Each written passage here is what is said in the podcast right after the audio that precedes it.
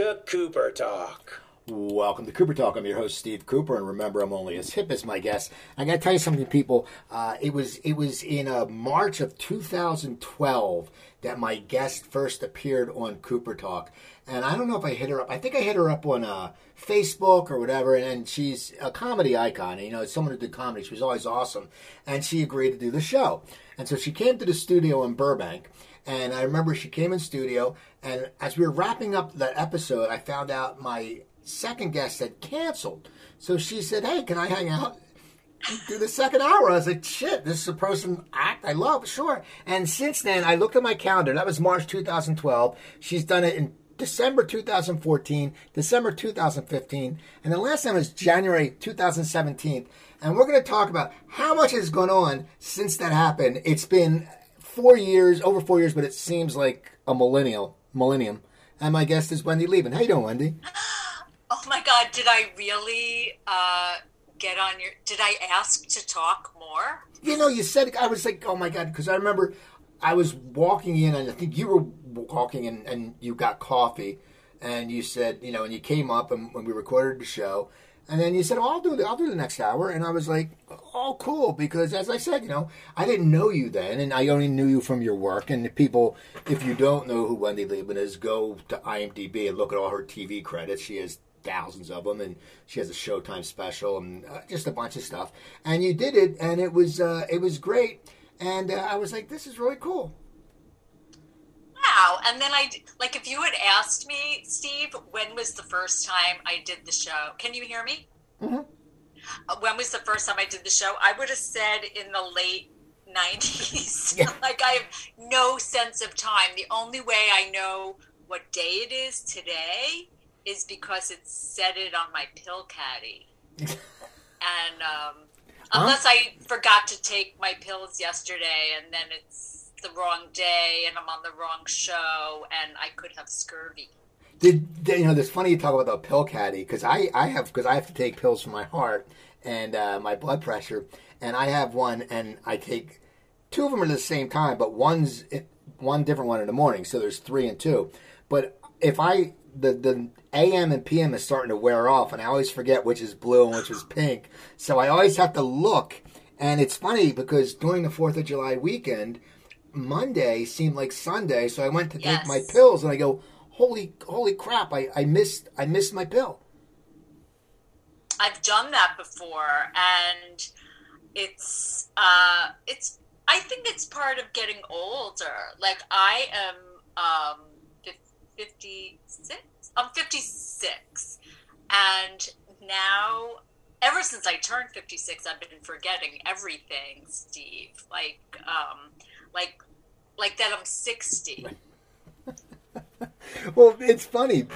Okay, we have to go over what has happened since I've last talked to you. First of all, you Are have you in a uh, closet? Yeah, well, here's here's what happened. Um, it's Joanne's condo, and when she moved before she moved to LA with me, this was a closet. But her stepfather uh, took the door off and made it an office. So when we came back, I have a little desk here, and everyone always says, "Am I in a closet?" And no lie, you can't see listeners, but this is my arms. My arms are touching the wall, and I have the big hat rack behind me. And the hat rack was in the other area, but her mom gave her this beautiful armoire, this big thing, and so my hat rack got the toss from the living room and got stuck in here. You're like you're the Hat Man. Exactly. So now, okay, since I well, first of all, you have tell me about the two new dogs, Gemma and and what's the other one? I can't think. Jackson. Now tell me because I know you had lost your dog and then you got a new do- so how did these two dogs come into your life and did you did you plan on adopting two in the beginning or was it just something that you saw them and went we can't separate them or what happened? So I never had a dog before I was in my 40s. I always had cats. And now now cats are, out of the picture. I have had two three dogs and then when JJ, my Bichon poodle died, he was so funny. Um, when he died, then I we took a break because I broke my leg, and so we didn't want dogs around. And then we were like, we need some dogs again. It was over a year. And we were thinking about getting a golden retriever. And so Jeff, my husband, went online. He says hi, by the way. Um, he went online and he saw a picture. I don't know if it will come through if I show you the picture that we originally saw. Um, here, oh, I happen to have it right here. That was the oh, that Okay. was the picture. So right, so Jeff goes, that looks like a golden retriever, right? So then, cut to uh, a few months later. That's the same dog. Um, hold on, hold on. You can't see. I can see it. No, you can't see what's happening. Um, she destroyed. I can't do this. She destroyed her bed. There you go. Can you see that? It's a dog called Jindo, which is a Korean dog, and they were rescued from Korea from a meat market. They were going to be eaten. And the reason we got two is because when we went to this woman's house, the other one, Jackson, was all over us. And we were like, we can't leave him. So we got both of them. And I have to tell you, they are the highest fucking maintenance. Can I swear on here? They rule our life. And Jackson, they named him Jax. We changed it to Jackson, but they named him Jax because he always had the tennis ball with him. like they thought Jackson balls. But um, Gemma's kind, the one that I showed you, she's kind of on the spectrum. Like I think she was kept in a cage and not like petted or anything because she's just weird. But I love them so much. I Now- just want them to like me. you know, it's funny. We we don't we don't have a dog, uh, and the the one of the main reasons is we we can't come to a happy median Median or medium? Happy medium. When I say median like a happy medium, that's like someone who sees things and is enjoyous. We can't we can't come to a happy medium because Joanne is like, I don't want to own the furniture. And I'm like, well, I'm not getting a dog if you can't jump up on the couch with me. And so instead of having an argument with our marriage, we just said, well, because we're newlyweds, even though we've been married for a year and a half, but it was during a pandemic, so that's like 18 years. And so basically, we want to, uh, we're going to hold off because we can't decide. Now, does the dog have free reign on your house, or how do they how do they control it? they um they're allowed everywhere and they shed so much but the good thing about them is they also vacuum. And um no they are they rule the house basically. And um one of them was eating dirt recently so i googled like why do dogs eat dirt? And there are three reasons. The first said wendy it's your cooking um, no, the three reasons are it like helps them feel better. Maybe it's something to do with their stomach. Um, they're bored. And the third reason dogs eat dirt is um, they're dogs. So um, no, but I can't picture my life without them. Although I'm supposed to go to a wedding and we've never let them. We've never left them with anybody. That's got to be hard, you know, because you sit there and it's funny. People are more are easier to give that their kids get watched by someone than a dog. And you know, I mean, when I was growing up, we- Yes. I mean, yeah, it's true though. But when I was growing up, my parents would put our dogs in a kennel.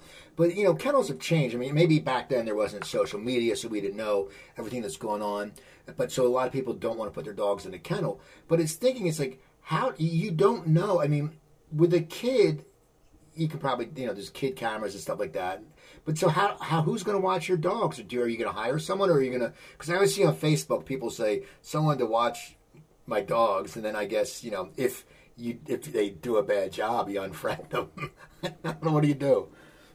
Well, we have. Uh, well, that's so funny because I um, I have a friend who was going to come visit me. You know, I broke my leg a couple of years ago, so she was going to come visit me.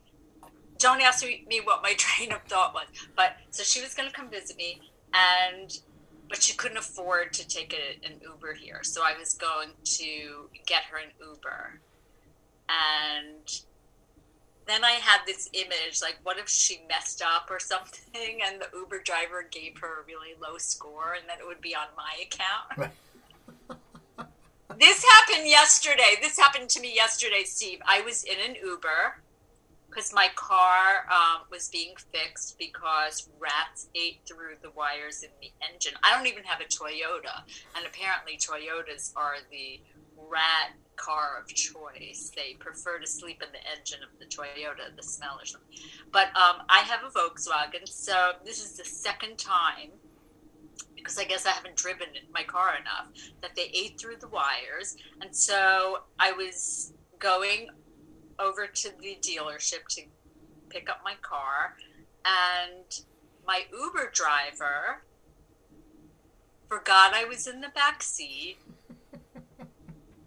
and he started driving himself home.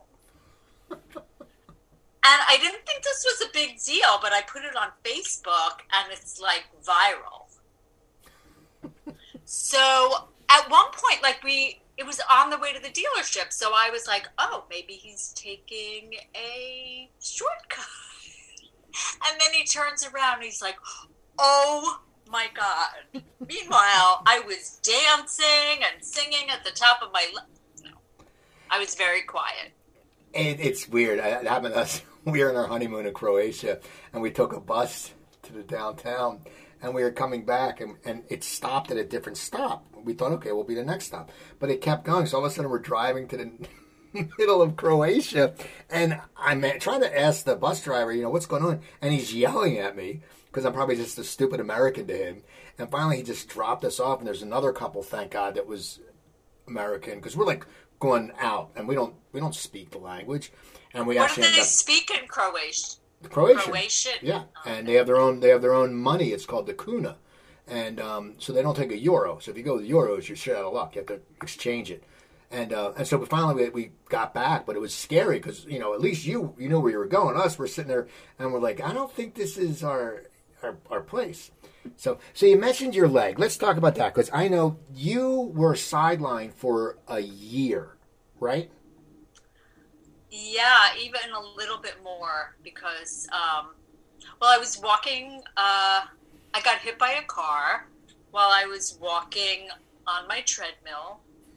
Uh, no, I was. It was a matchbox. No, I was walking across Ventura in Van Nuys on the way to lunch, and I suddenly was pinned to a car and I I can feel it right now. I was like she just came out of nowhere. And um, so my leg was broken. And as it healed, they realized that my leg was rotated when they attached it and put the rod in. So you know how like feet go like that? Right. So one of my feet was like that, even though the knee was right. So they had to re-break my leg nine months later, and then so that was another complication. And I always had a good attitude about it. Um, just like, well, I guess that's my life right now. Like, I never got angry. Um, but it did sideline me for 14 months. What is like what is that like? You know, it's for, and it's amazing that you stay positive because I would have been like so pissed off. I'd have been like, "Rah, rah, rah," and then I, you know, I, that's just me. But what what is it like when you're sitting there? I mean, you know, we always we take so many things for granted. Okay, like me, when I had my heart issue a few years ago, I took it for granted that you know my heart was weak and until it got stronger i had to walk around with a, basically a man bra with a pocket defibrillator in case i went into cardiac arrest. So you get used to having this thing and you forget it's there and you're getting out of the car and it gets caught on the brake and you're like you know, fuck? But how you know did you have to just relearn how to walk again? Because you were in bed for I mean i remember i would see your post you were in bed for over a year because both legs were hurt right? Well, it was one leg and both feet. So I couldn't walk. I had to use a walker. I have all the equipment I'm going to need later in my life. I have the walker, I have the crutches, the boots. um, it was just challenging and it made me as you said appreciate like being able to walk and go into my closet and take a shower and so the little like i made notes in my head about um, things i would do when i could walk again and um, yeah so it made me appreciate being able to walk, like not taking that for granted anymore. Now, how are you mentally not being able to perform? Which we're going to talk about that because this happened again. I mean, you're the, you got double screwed because you couldn't do it for a year and a half, and then all of a sudden you're like, oh, I can get back on stage, and then boom, we go into pandemic. But how did you? How was it for you that first time? Because you know you've been performing for years. You know you're used to that outlet, that laughter. What was it like when you sat there? And was like shit. You know, I just like before, if you wanted to go to a club, if you wanted to go to Flappers, you could just go on stage because you're Wendy Liebman. They would they wouldn't say, "Oh, Wendy Liebman, you can't get on stage at two buck yucks in the Yahoo room on a Sunday night at three in the morning." You could never, you know, you would get on. But what was it like when you sat there and you knew that you couldn't get on stage because that has to be a relief for you, just because that's your job. So I'm not a comedian who needs that. Like I know you had Judy Gold on. She was a born performer. like yeah. she needs an audience. She's yeah, she was born with an audience.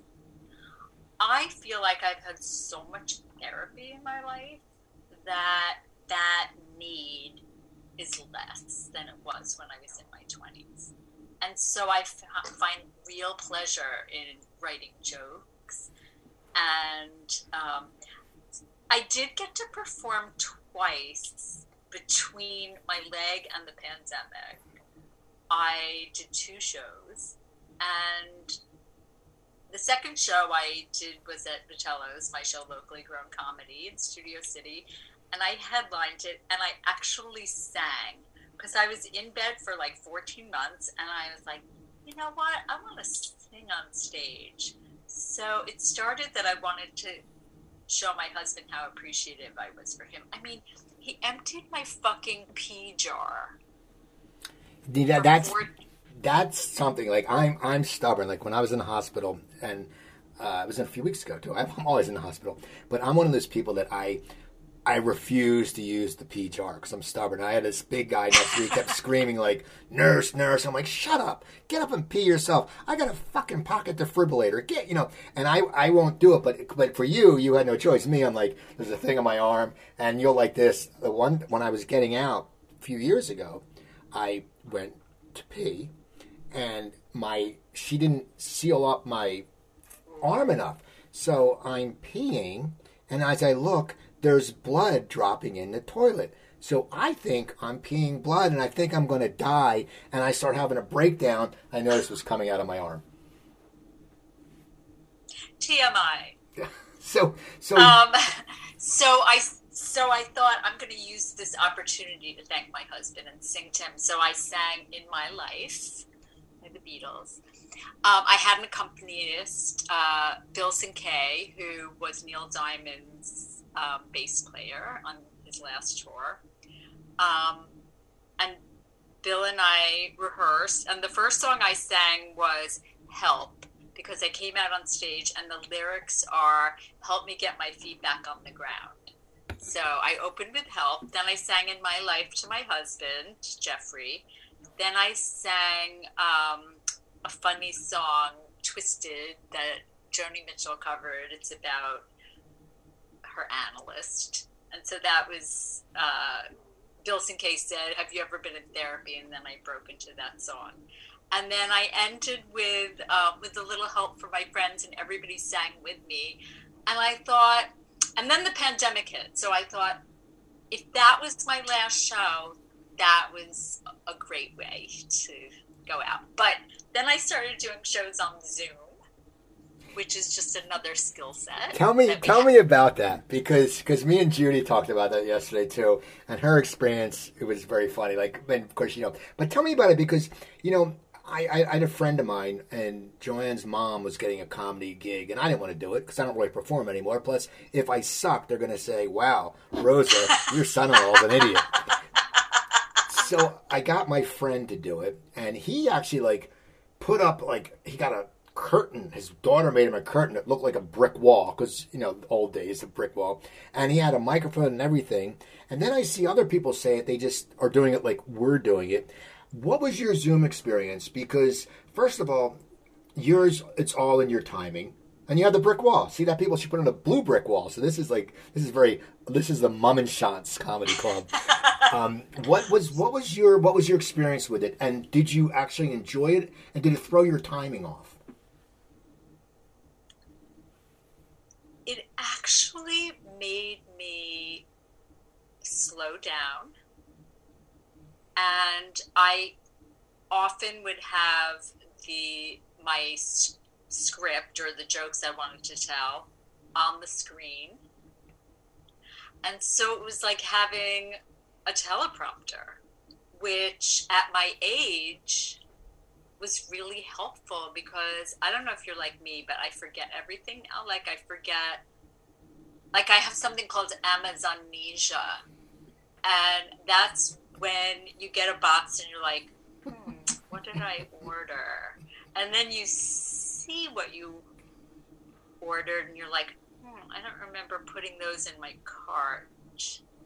And then, like, apparently one night I bought six coffee table books um, about, and they were all about minimalism. And I don't even have a coffee table. I'm already minimal. But um, what was your question? I it was a skill, and uh, it'll be interesting to perform again and not to be looking at my face.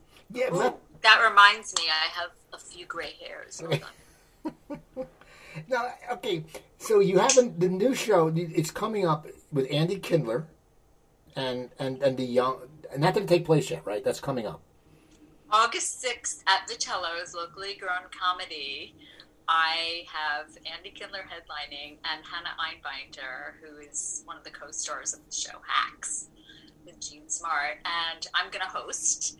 And I started doing, I decided after the pandemic that I, um, I want to do this on a Saturday or weekend night. This is a Friday night. And um, I already have scheduled September. It's going to be Saturday, September 4th, and I have Tom Papa, who's a phenomenal headliner.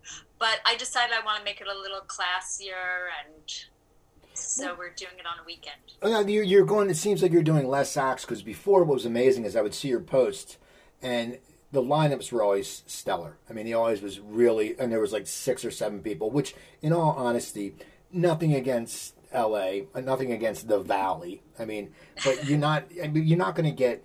You're nowhere. Are you going to get a level of that comics? Even for the price, and even your show now with you, I mean, Wendy Liebman's emceeing. I mean, right there, you got a headliner emceeing. You have a girl who's on a, an amazing TV show, and Andy Kindler's Andy Kindler. He's just funny. I mean, you know, Andy. Either people love him or they just don't don't know what the hell he's talking about. I mean, that what makes that's what makes him so special, and he's brilliant.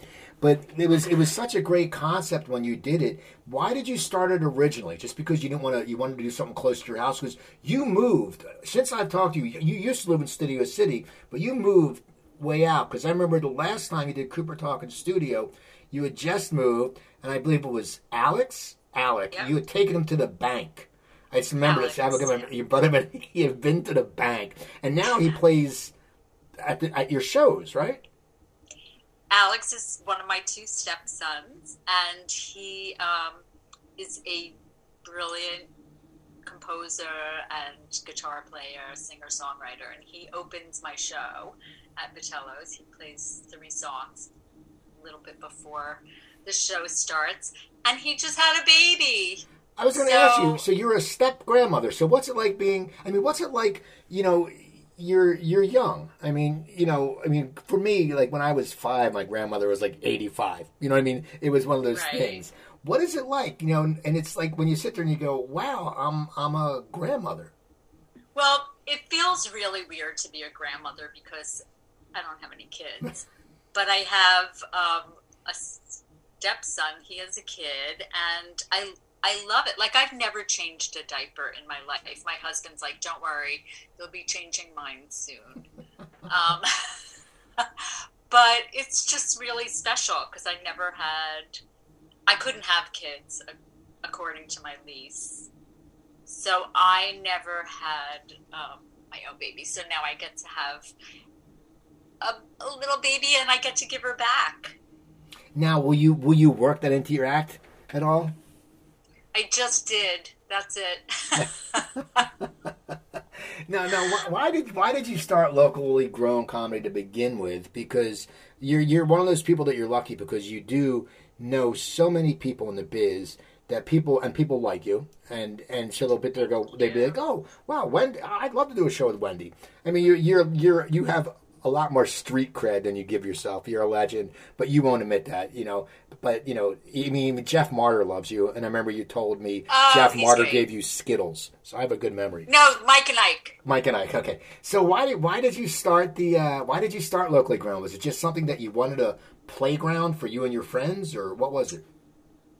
Well, I always tell new comics to get on stage as much as humanly possible. And so, and I always say to them, start your own room if you can't get stage time. So, um, it was a it was a conversion. It was like a perfect storm of things that happened. And I lived around the corner from Vitello's. Now, Vitello's is famous because it's where Robert Blake allegedly went back to get his gun before he killed his wife or you know some that was the restaurant. And so apparently they put that restaurant up for sale because it was infamous at this point. And the real estate agent bought it, Matt Epstein. And so he turned Vitello's into this really cool restaurant. And Brad Rowan, he's the guy in charge of all the food and day to day. And he's like just made it a great restaurant. So I was walking around one day and I thought, hmm, that would be a great place for a comedy show. I did a comedy show there once. A comedian named Ty Barnett had tried to get a comedy room going, but it's really hard because you know com- comedians they just want to come and watch. They don't want to buy anything, and so um, I guess they were losing money, or they weren't making any money. So I said I'm going to go door to door and hand out flyers and I literally walked around the neighborhood. I put a flyer in every mailbox. and I had comedians like everybody from George Lopez to Arsenio Hall to Tig Notaro, Eliza Schlesinger, and Nikki Glazer, and John Mulaney. They all came at first. And so that like builds up the credibility of the show. And um, then I just sold it out month after month. It's just a monthly show, but um, I felt like it was a place for comedians in my class or my age group would hang out there, and I I loved that. I loved that, and I re- I realized over the pandemic, Steve, that part of what I love is a community, and so that's why Zoom was okay because I still had a community. I still like getting to people. Um, but yeah, I think we really need community, especially in Cal in LA, and people come month after month and they bring friends, and it's just turned into this wonderful experience. And you get a lot of celebrities in the crowd. Tell me some of the people, so the so the people know. I mean, I know there's. I think Terry Nunn's been there. I mean, I think uh, you name some of the people that go because that's cool. Because you know, since moving back to New Jersey, it's weird because in LA you always see celebrities. It's just the way it is. You could be, you know, I mean, I was at a Kmart once and I saw Elizabeth Perkins buying a washing machine. Okay, so it, but that's just. I've normal. seen Tommy Lee buying throw pillows at Bed Bath it's true though. You see stuff, but here people are like, oh my god, you know, like a sports figure, like oh my god, or you know, they're shooting more movies in Philly, so someone like, oh my god, we saw. Uh, you know, such and such here. But in LA, it's normal. And what's cool is if people come to see your show, like who are some of the people that have been in the audience? So, um, my husband is best friends with Mickey Dolenz from the Monkees. Have, has he been on your show? No, but I tell him he should. Um, I will. I will. Um, so he and his wife Donna come to the show a lot, and Terry Nunn and her husband Paul Spear come to the show a lot, and um, Jon Cryer has been to the show, which is the coolest thing, and um, who else? Like some. Uh, I'm blanking, but oh, Fred Melamed has started coming. He's great. And yeah, and uh, it's just cool. Like it's our hood. Now So- you me- you mentioned Hannah, who's going to be on the show, who is Laraine Newman's daughter, which is just so cool. I didn't know that till I was watching the show.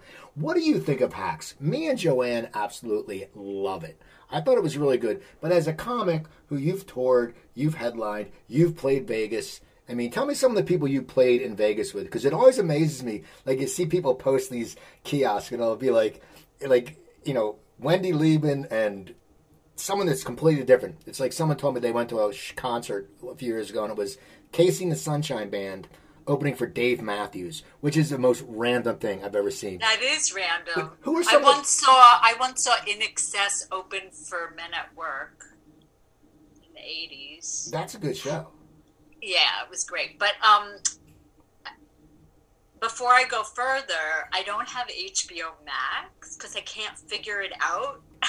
Getting it on, I can't get the right code on my TV. Maybe one of your listeners can help with that. I've tried everything, so I'm gonna watch Hacks on my phone. I haven't watched it yet. You'll like it, but so she's in. Of course, she's a Vegas, and she's amazing. And it's so funny because as someone who's done comedy, we know. I mean, you know how it is. Comics, we're judgy. You know, it's like, wait a second, that, that person's not playing a comedian. What the hell? She's, she's not. A, he's not a comedian. He has a microphone in front of him. We don't do that. We put it behind us.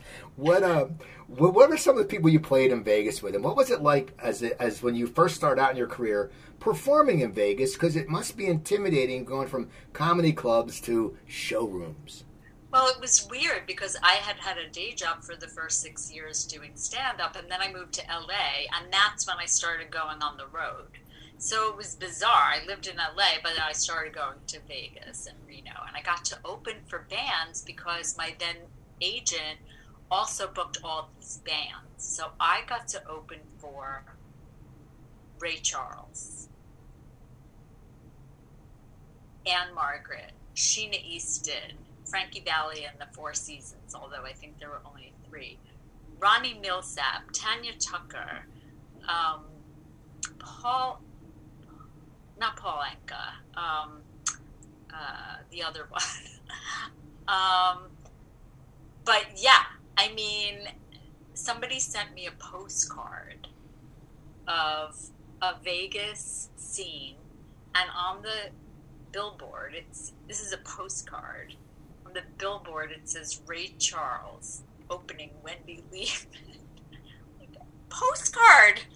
So that was surreal. Uh, the first one I did, I opened for Julio Iglesias. Now, what's that like? Because all these women are there to see Julio because he's so sexy, muy guapo. What is it like for you? You go on stage and you have you're, you have great jokes, and they're thinking they're probably like, "We don't want to see a woman. We want to see Julio." What was that like? Were you nervous? Because you probably saw the crowd and went, "There's a bunch of ladies in." They probably had the the. Uh, LeMay, the cold LeMay, sitting You there. know, I don't think they spoke English, so it was just a complete misconnect.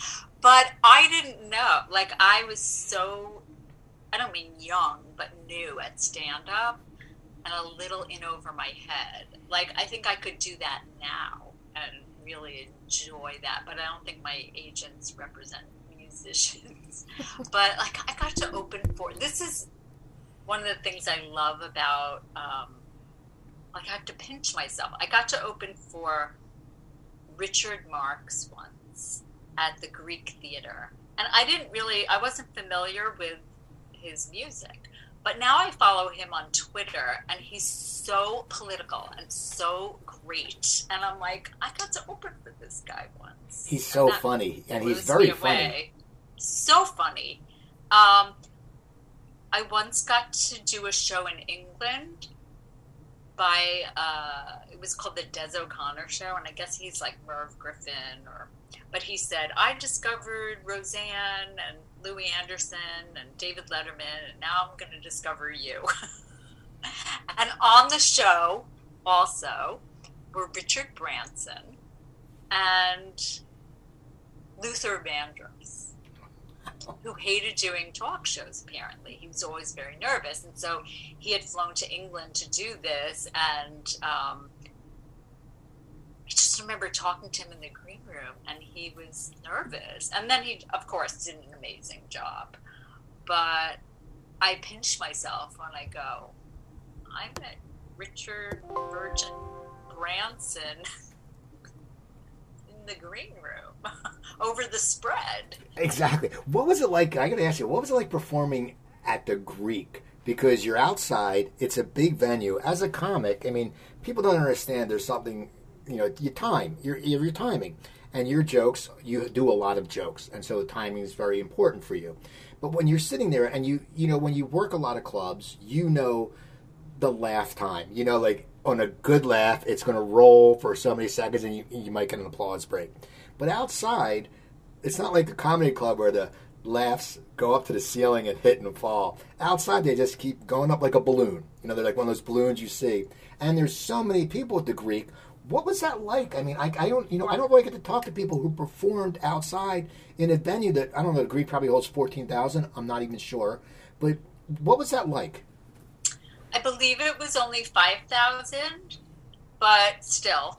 And then I've done two other shows with that many people. Um, one was also outside in front of 5,000 people. I was opening for Bob Hope. And then the third was at the Boston Garden. I was doing Comics Come Home with Denis Leary um, and Lenny Clarke and Wanda Sykes. But um, yeah, it's a strange experience because what we do as comedians is we listen to the audience, or I do. I listen to them. But at the time that I was opening for Richard Marx, I don't think I had that yet, like that I need to listen to the audience. So I think I just kept talking. But when I opened for Bob Hope, it was more of a like I think it was Jerry Seinfeld who says it's like a conversation where the audience's part is just laughing. And so um, yeah, I had to be slower, slower. I don't remember the Greek. I just was like so in over my head. I wish I could do it now because I think I would get it now. Do you know what I mean? Oh yeah, well, because you mature, and when you're, it's like, well, you know, I mean, you you're you're a comic. You know how it is. Like if you talk to any young comic that's been doing it for two years, I got I got a tight forty five minutes. No, you know.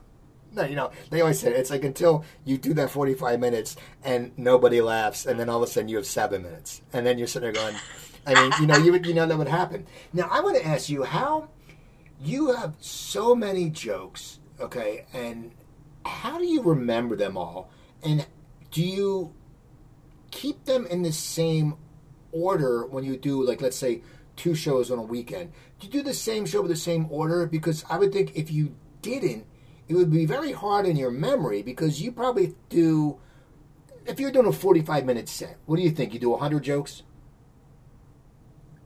Whatever it is it's crazy. And i have i haven't performed in a while but I do remember being on the road in Florida, Davies, Florida, and I repeated jokes in the same show. like I thought I had done them the previous show, but it's I had done them prior in the set.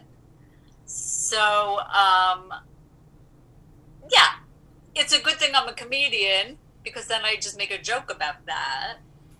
But um, it's a really good question. Like, how do I remember? That's why I appreciated having the teleprompter computer um, during this my Zoom shows. I this head is like it's a jumble of jokes Now you write a lot of jokes, and I think it's it's been great that on Facebook you've been saying you've been asking for advice. okay, and you say, "What do you think's better?" And that that to me shows someone that's very confident in their body of work and and knows that hey, you know what.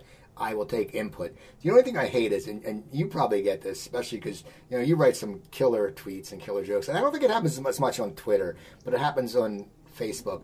Let's say you write a joke, and I've done this where I've written a joke, and someone who's not funny always tries to tag it and make it funnier. And it, it sort of gets annoying. I mean, and I'm no Wendy Liebman, so for me, I would never sit there and go, if I if, if you, put, I think I sent you a message one time, like maybe you should try this, because I wouldn't just put like, oh look at me, I'm I'm I'm so great, I can correct Wendy Liebman. I would send you a message, you go, hey, this might work. But does that ever irritate you when people try to punch up your joke when you're like, dude, I've been on the Tonight Show, I've been on TV. Does it ever? I mean, if it's if it's not a comedian, if it's a comedian and it's a friend, I understand. But when you get some random schmuck who just sits there and writes like, "Oh yeah," and the balloon flew, and you're like, "What the?" What the does that ever get you irritated? I I love it all, Steve. I appreciate it all. Like I I know what you mean about like there are a few people who write to me on Twitter with random jokes and then they tag me and I'm like block um but I yeah, I recently put on Facebook I said which is funnier. And so can I give your audience an example? Oh yeah. Okay, so the joke is I just read a book called The Power of Silence.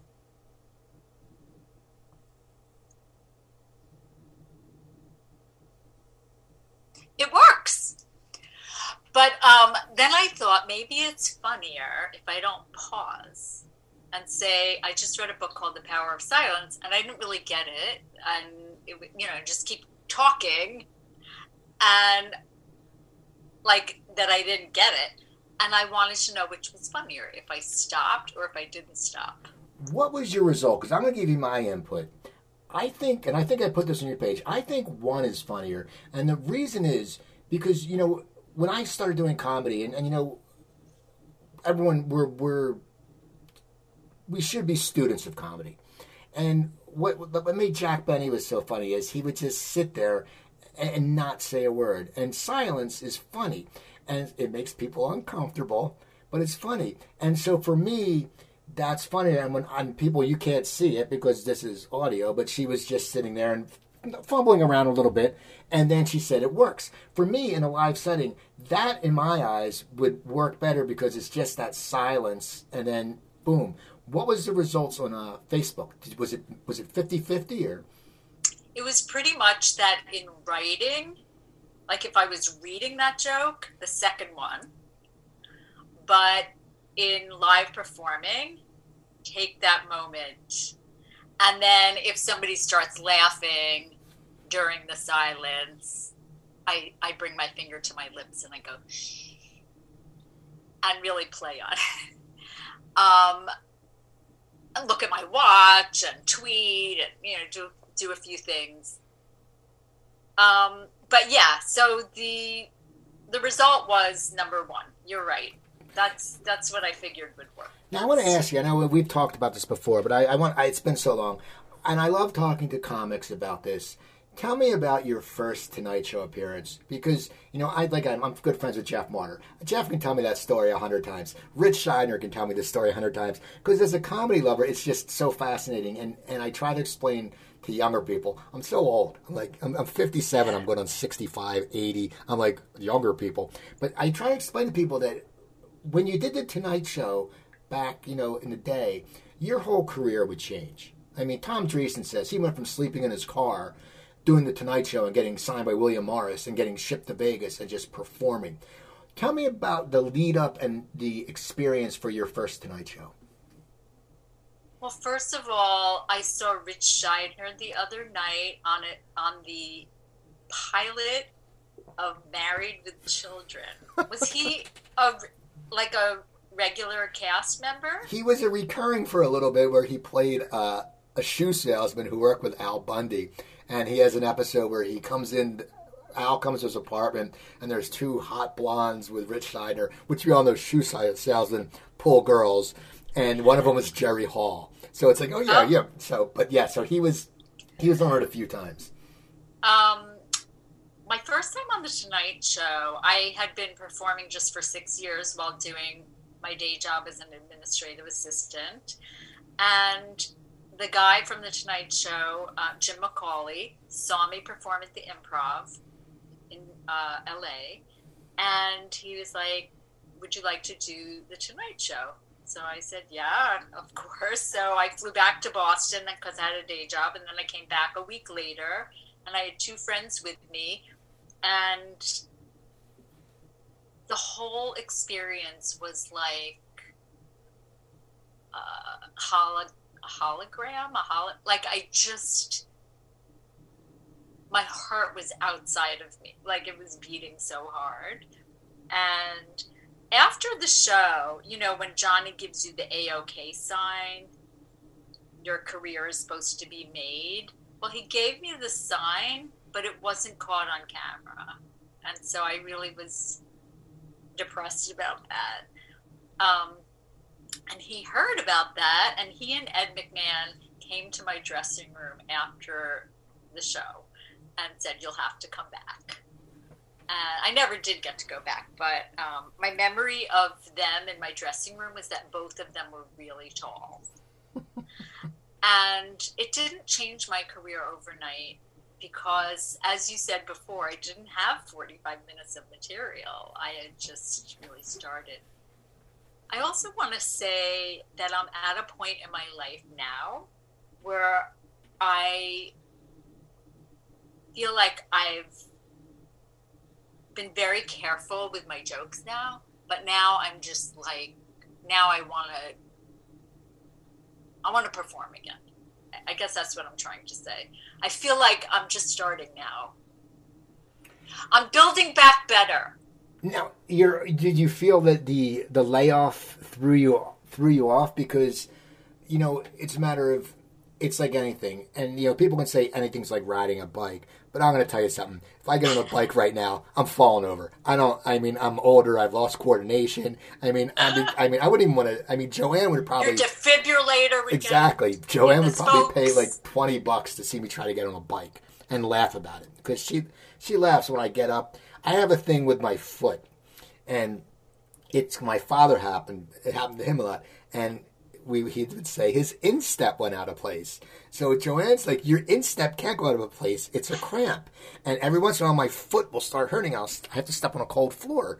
And she goes, "What are you doing?" I goes, "My instep went out of place." And it's the funniest thing to her, and she just starts laughing at me. And so I have, you know, for me, getting on a bike would be forget about it. But for you, are you nervous now? Are you are you nervous for the? Is your first show back going to be homegrown comedy? I am just going to ride my stationary bike.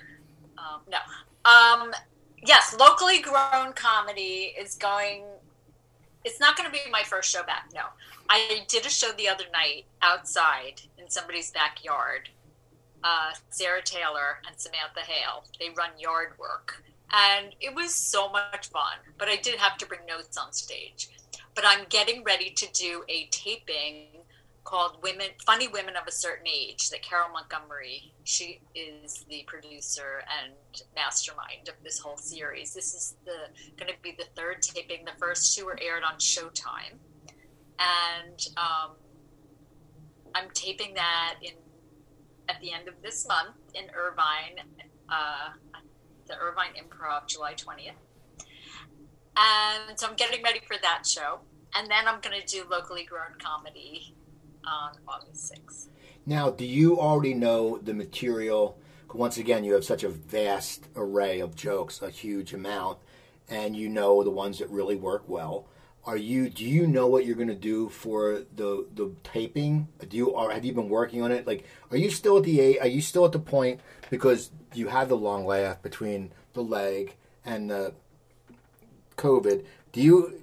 Do you still like practice in front of a mirror? Do you still practice, or do you just sit there and Oh read it and think I can do it? I am agonizing over this set.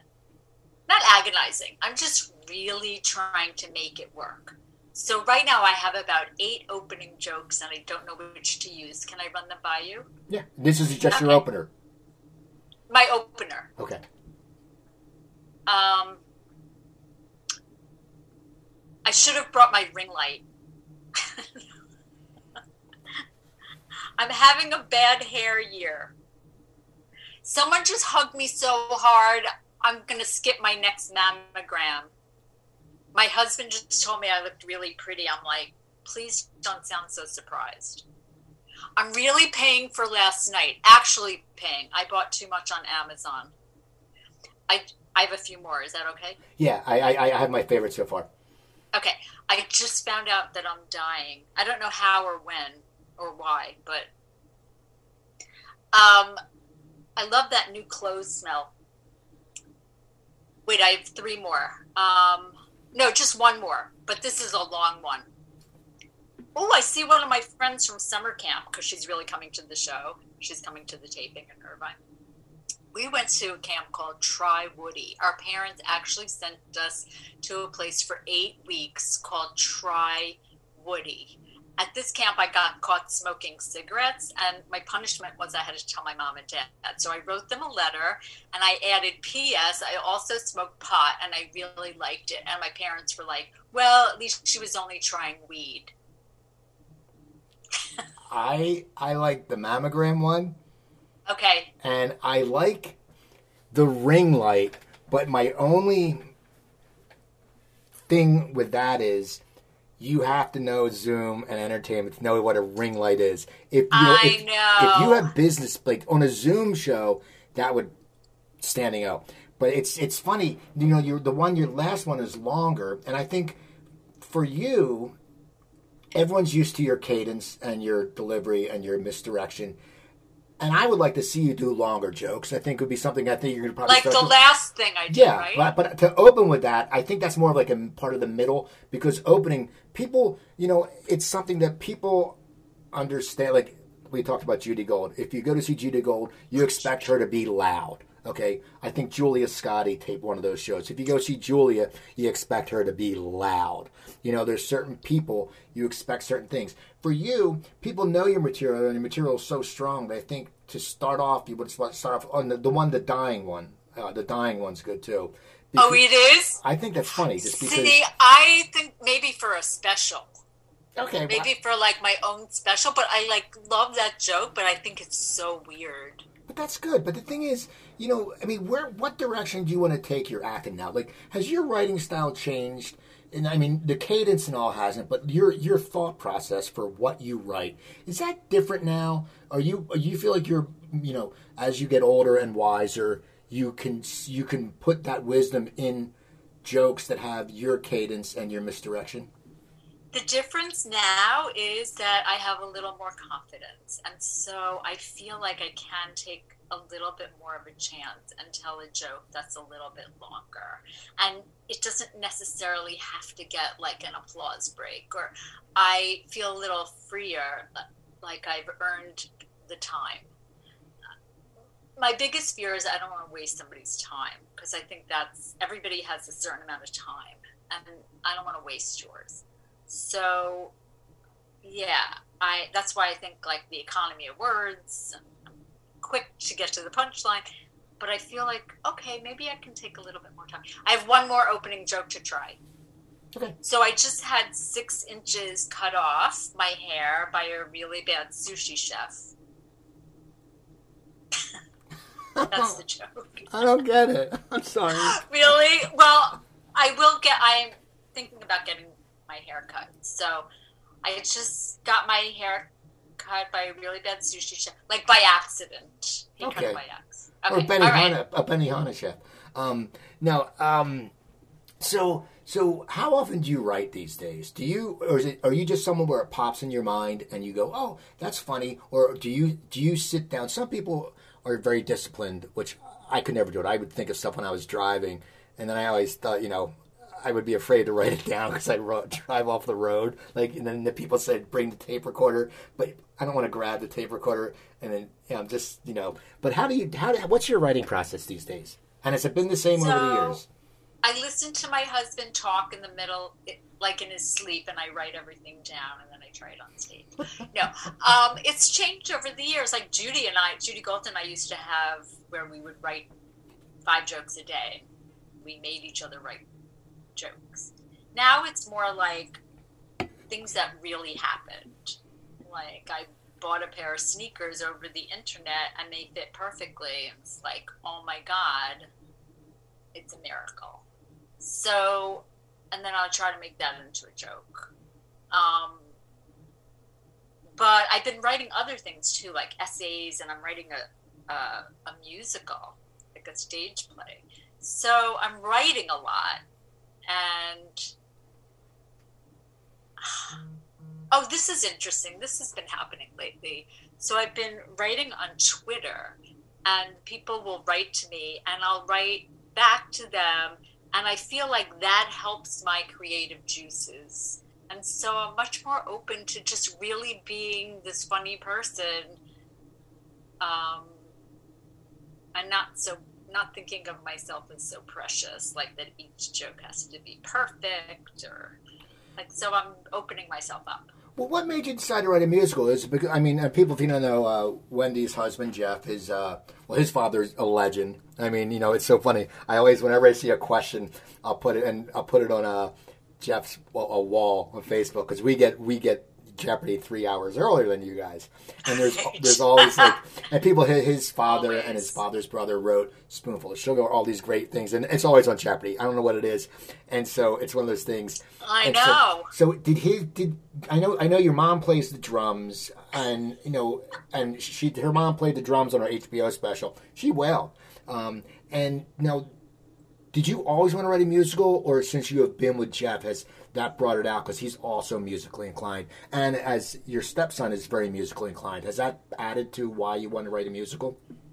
So my husband is actually, I think my husband is a musical genius, and he writes all the time, and so he inspires me daily. I honestly, I wrote these four melodies about 15 years ago, and I've played the piano my whole life, but I'm not formally trained and I can't read notes, but I can trans I can like play something by ear if I have the music. Not by ear. If I have the music in front of me, the guitar chords, I can play it on the piano if I know the song. And but these four songs came to me. I swear, I don't remember writing them, Steve. And then I started writing this musical about three stand up comedians in Las Vegas over Valentine's Day in 2017, right after Trump was elected. And one of the comedians is political, and it's all of their love stories. And I'm having so much fun writing this. It's like, I feel part of me feels like that's why I traveled for all these years, is so I could get it, so I could write this. So. So when yeah. you get done with it, are you going to put it on Vitello's because you got the stage space, and you have the music. A, you have the music to play. You have Alex and you have Jeff. It's a big production. Like it's it's the airport, people running through the airport on the luggage carousel. It's the stages. It's them being on a zip line. It's like complicated. So I don't think well, we but can, we but we could do in. a reading there. and now, staging.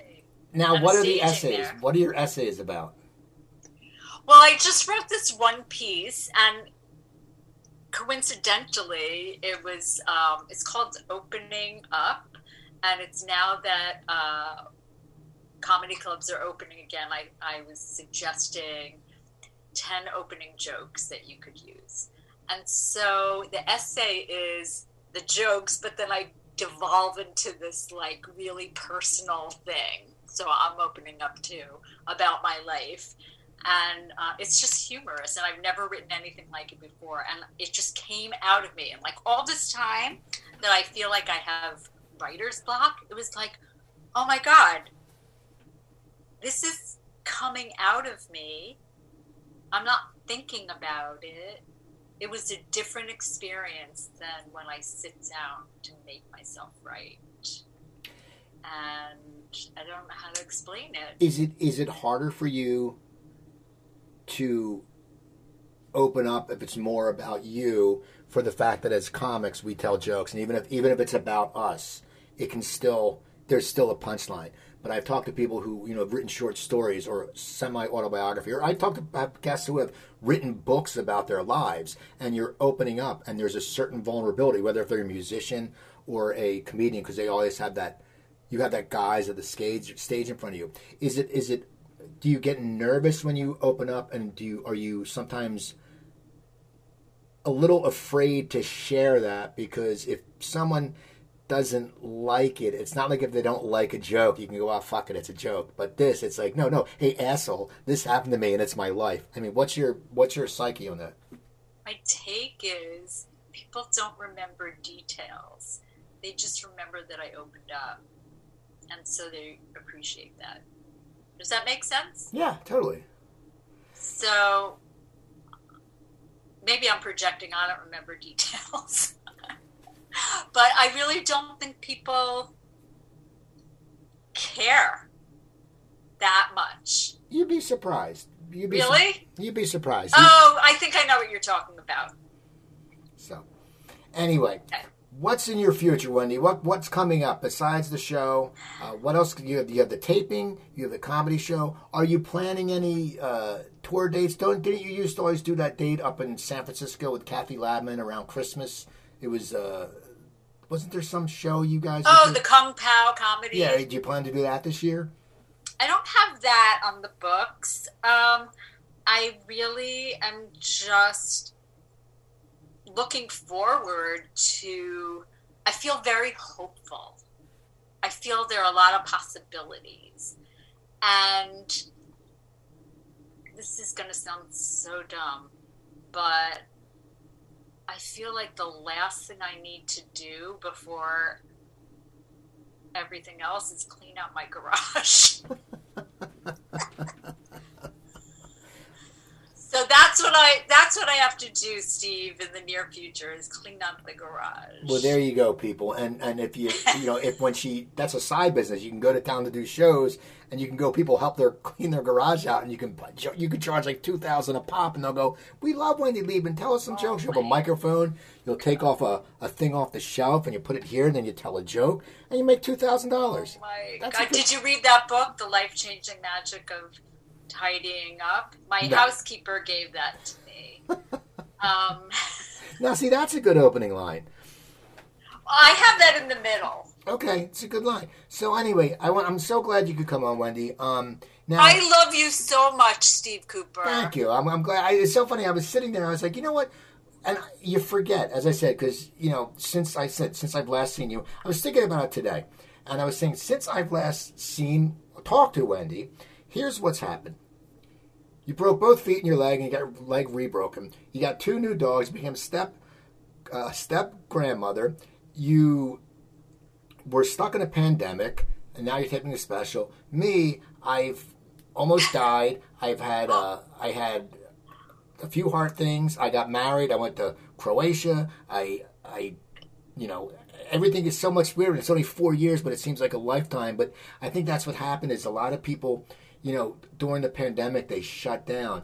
We shut down because we didn't go out you know, but I, I kept productive. You know, I mean, I worked from the house. You know, right. Joanne ended up working from the house, and when we first could go out, when we were both vaccinated, it was beautiful. I got vaccinated before her, so I was going to the strip clubs, and no, uh, I was. I, as soon as we yeah, got, were they vaccinated? Exactly. As soon as we got vaccinated, it's funny. her two weeks was up, and we went to our little sushi place, and it was great. And and that's the one thing I've noticed that everyone is. Um, and you've probably seen this, everyone's just happy again. Like we went through so much shit, and I think you know all the political turmoil was also impacted because we were home, and it was you know the vaccine and this and, and it's fake and this and this. But then all of a sudden it started opening up. We went to a Yankees Phillies game, and my buddy's girlfriend's from New York, and she was worried like I'm a Yankees fan, but everyone was like there was Yankees fans and there was Philly fans, and everyone's like yeah yeah we're out we're vaccinated, and it's just been amazing. And I'm wondering I want to talk to you after you start doing more comedy shows to see what the crowds are like if they're if they're happy to be out and they're just eager to laugh. I have a feeling uh, that's what I've been hearing is that the audiences are, you know, they're backed up. They have a lot of laughter in them. So um, I'm excited because I do think, even though the capacity in the clubs is less, I think the laughter will be just billowing. I'm excited about it. Well, that's awesome. Now, Wendy, what's your uh, what's your Twitter? My Twitter is Wendy Liebman, L I E B M A N. And your website is wendyliebman.com. And It you're is. sitting there like this to in the be cover. updated. And uh, well, you need updated. And so, people, please go check out Wendy. Just even you know, go to YouTube and watch your old stand-up if you want to laugh. Uh, uh, something I, um, you're going to kill me. It's something short. Your your your Showtime special was called, Oh, my Showtime special is called Taller on TV, and they and that's where my mother played the drums. So people go look at Wendy. Go watch her act. She's uh she's a legend. And uh, people go to my website coopertalk.net. You can find over 860 episodes. Email me Wow. Cooper at coopertalk.net. Twitter I'm at coopertalk. Instagram I'm coopertalk1. Remember I'm Steve Cooper. I'm only as hip as my guest. Don't forget drink your water, eat your vegetables, take your vitamins, and I'll talk to you guys next time.